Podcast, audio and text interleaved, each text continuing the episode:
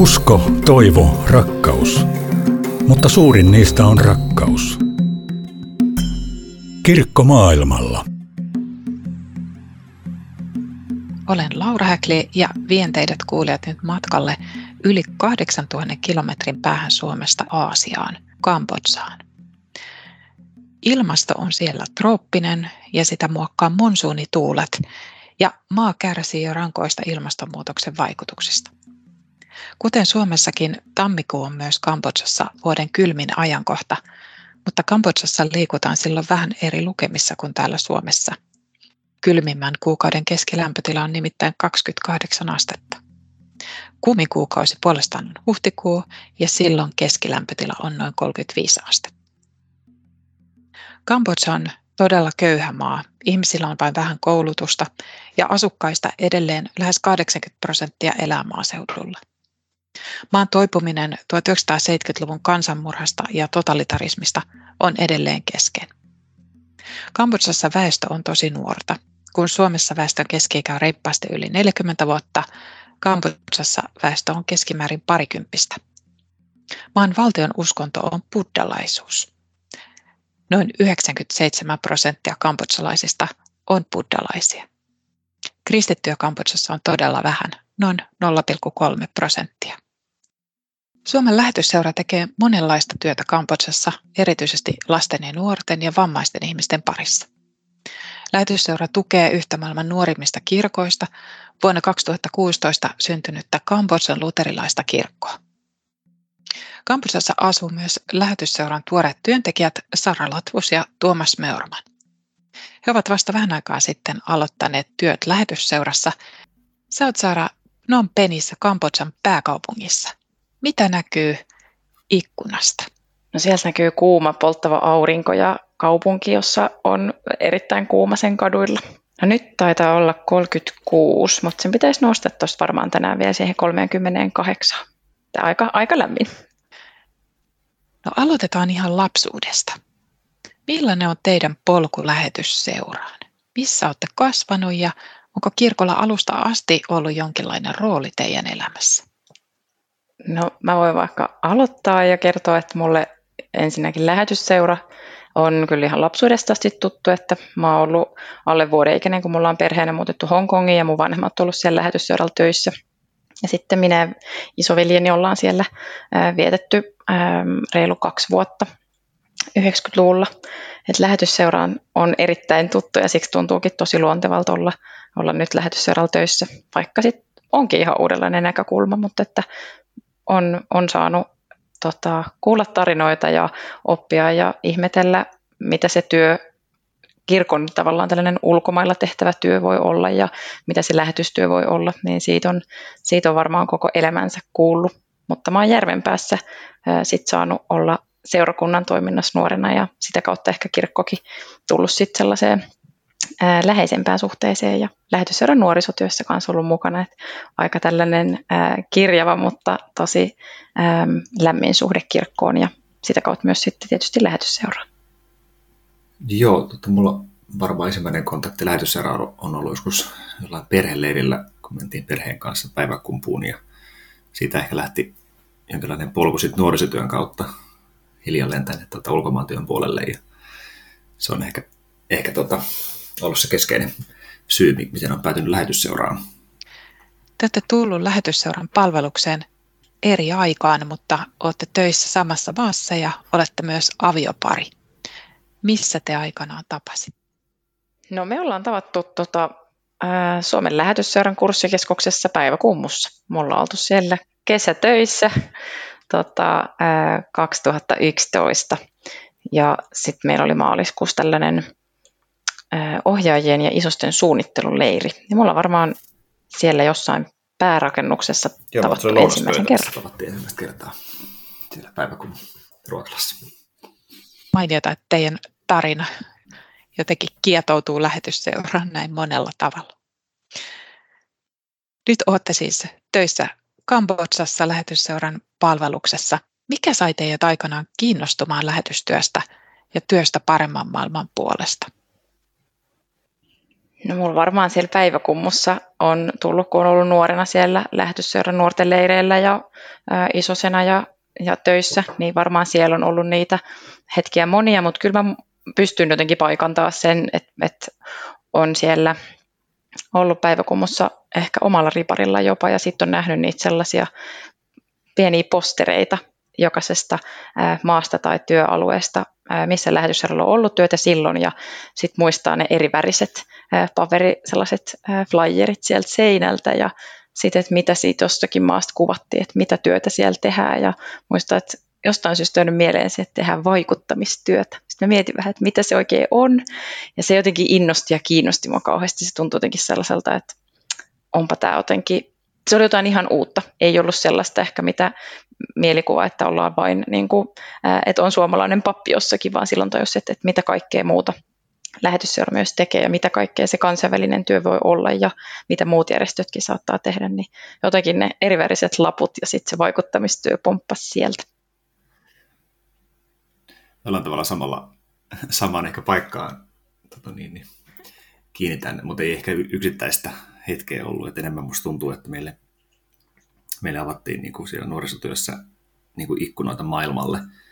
Ja, ja jollain tavalla se sellainen niin käsitys tästä maailmasta, että me ollaan osa isompaa kokonaisuutta ja apua tarvitsevia ihmisiä on ympäri maailmaa, eikä, eikä pidä jollain tavalla kiinnittää katsettaa vaan siihen omaan ympäristöönsä, että mitä kaikkea muuta tästä maailmasta löytyy ja mitä annettavaa meillä voisi olla niin kuin heille ja mitä annettava heillä on meille, että jollain tavalla semmoinen myös vastavuoroisuus tuli aika vahvana, vahvana niissä, niissä tota, niin, vuosissa. Ja sillä tavalla tuntunut, tuntunut merkitykselliseltä hakeutua semmoiseen työhön, jossa voi, voi tehdä, tehdä jotain hyvin pienen palan itse sitten paremman maailman eteen. Miksi halusitte töihin nimenomaan Kambodsaan? No se on itse asiassa varmaan enemmän Tuomaksen syytä kuin mun. Joo, voin ehkä ottaa tästä, tästä kunnian, että tota, silloin 2017 aloitin kirkollisen työn koordinaattorin tehtävässä lähetysseurassa ja mulle, mulle kuuluu, kuuluu tota Mekongin alue osana sitä työtä ja pääsin tutustumaan Kambodsassa tehtävään työhön ja niin kumppanijärjestöihin ja, ja siihen, siihen maahan ja, ja kulttuuriin ja kieleen ja jollain tavalla se jätti kyllä pysyvän jäljen ja jonkinlaisen ihmetyksen, että, että tota, tällainen maa ja tällainen kansa. Kampotsa jotenkin puhutteli tosi paljon se ihmisten, ihmisten tota, iloisuus ja, ja positiivisuus ja jotenkin sinne välitön tunnelma. Se, se niin kuin heti jäi mieleen, että tässä on jotain poikkeuksellista. Sitten oikeastaan Saran työpaikka aukesi ensimmäisenä ja Joo, oli ihan heti, kun mä sitten, kun tuota, Tuomas pongasi, että paikka auki, ja sitten mä ajattelin, että vitsi, että mua kyllä kiinnostaa hankehallinto, ja tämän, Tuomas on puhunut niin paljon Kambotsasta hyvää, että, että mä olisin hullu, jos mä en nyt hakisi. Ja sitten mä olin niin hullu, että mä hain, ja sitten sain, ja sitten jotenkin alkoi tuntua siltä, että nyt, että, ja kyllä mä ajattelen tällä hetkellä, että mä kyllä teen, monessa mielessä mä teen niin kuin mun unelmatyötä, ja tämä on, tää on ihanaa, ja siis ei helppoa, mutta en mä ajattele, että sen täytyy ollakaan helppoa, mutta että, että on jotenkin itse ollut tosi tyytyväinen ja hauska, että meillä on ollut sen verran sit sama maku, että tämä on molemmille tällainen mieleinen maa olla. Joo, sä Sara aloitit siis jo Kambodsassa työt elokuun alussa, eikö niin? Ja sitten tapahtui ihme ja aukesi toinenkin paikka samassa maassa, eikö niin? Kerrottu Tuomas siitä. Joo, oikeastaan oli useampikin työpaikkoja tarjolla ja, ja sitten sitten tota, tämä kolmas, kolmas rekrytointi sitten oli, oli se, joka tuotti, tuotti hyvän lopputuloksen ja, ja päädyin sitten muutamia kuukausia myöhemmin, että mä, mä sitten tulin marraskuun alussa kolmisen kuukautta Saran jälkeen. Sara, teet osan työajasta Suomen valtion tukemaa kehitysyhteistyötä lähetysseurassa. Minkä asioiden parissa työskentelet? No, mä oon hankehallinnon asiantuntija, mikä ei välttämättä ihan hirveästi kuvaa sitä työtä, mutta se on sellainen ehkä tällainen kattotermi, joka käsittelee kaikkia niin kuin meidän kumppaneita tässä maassa sekä sitten niitä projekteja tai hankkeita, mitä meillä on. Niin meillä on kaksi järjestöä, jotka tekee töitä lasten oikeuksien puolesta ja he tukee lasten hyvinvointia, lasten oikeuksia turvalliseen ympäristöön ja kotiympäristöön. Ja sitten meillä on kaksi hanketta, mitkä sitten kattaa tällaista ruokaturvaa, miten saadaan kestäviä viljelytapoja esimerkiksi tota, ihmisille. Hyvänä esimerkkinä nyt oli just käymässä tuolla Koillis-Kambotsassa Ratanakirin provinssissa ja siellä tuetaan kyliä, jotka muodostuu alkuperäiskansoista ja koitetaan tukea, että he saisivat esimerkiksi ilmastokestäviä tai ilmastonmuutosta kestäviä viljelysmuotoja. Perinteisesti täällä on viljelty riisiä, mutta se edellyttää, että sateet tulee ja sitten sateita ei tule. Mutta nyt kun tämä on tosi vaihtelevaa ja epäsäännöllistä ja sateet tulee liikaa tai liian vähän, niin koitetaan luoda ja auttaa heille erilaisia paikallisia ratkaisuja, esimerkiksi tällaisia kalakasvatusaltaita tai sienenkasvatusta ja kaikki erilaisia tapoja sopeutua tähän muuttuneeseen ilmastoon. Ja samoissa kylissä tehdään myös meidän äidinkielistä opetusta.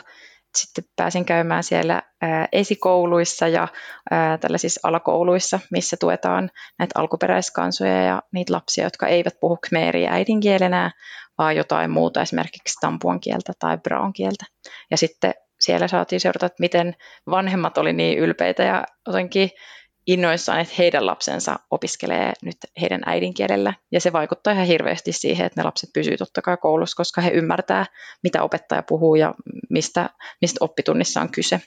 Et se riski on, että he ekan luokan aikana jo putoaa koulusta pois, koska he ei ymmärrä opettajaa. Mutta nyt kun he käy ekaa luokkaa omalla äidinkielellä, niin sitten vähän pääsee paremmin kärrylle ja oppii, ja sitten pystyy oppimaan sitä kmeeriä, ja kmeeriksi sitten käydäänkin jo kolmannen luokalla pääsääntöisesti sitä koulua. Lisäksi teet töitä Kambodsan kirkon kanssa. Kerro siitä. Se on hyvin kirjavaa ja kirkko on täällä pieni, mutta äärimmäisen monipuolinen. Ja sen lisäksi me tuetaan tällaista kristillistä järjestöä CLO, joka tekee sitten tällaista kontekstuaalista teologiaa, koittaa tuoda yhteen kristillistä perinnettä ja sitten kmeeriperinnettä, että miten esimerkiksi häät perinteisen buddalaisen tavan mukaan, niin miten niistä tulee kristilliset häät ja tällaista kaik- aika monipuolista sanoisin on tämä työ. Joo, mulla on totta, niin sinänsä mielenkiintoinen työnkuva, että siinä on tällaista niin kuin, niin kuin paikallista kampotsaa liittyvää, mutta pääosin sitten työskentelen enemmän niin kuin globaalilla tasolla, eli katson koko lähetysserän työtä, mitä me tehdään ympäri maailmaa. Eli, eli mä olen meidän kirkko- ja teologia teeman ohjelma-asiantuntija ja, ja siihen liittyy meidän niin kuin työn työn seurantaan liittyvät asiat ja, ja työn, työn tulosten arviointiin liittyvät prosessit ja sitten myöskin se, että miten me niistä tuloksista, mitä me työstä kerätään, niin miten me voidaan oppia siitä, miten me opitaan niistä tuloksista niin, että me voidaan, voidaan sitten tota, tukea sekä meidän kumppaneita että parantaa lähetysseuran omia toimintatapoja. Tärkeä osa mun työtä on se, että mä oon nimenomaan Kambotsassa ja jollain tavalla vahvasti siinä kumppanipinnassa töissä, eli, eli, eli että jollain tavalla se kumppanilähtöisyys, mikä lähetysseralla on aina ollut, niin, niin mulla on siinä, siinä mielessä mielenkiintoinen paikka olla vahvistamassa sitä viestiä työalueiden, kumppaneiden ja, ja sitten Helsingin, Helsingin toimiston välillä.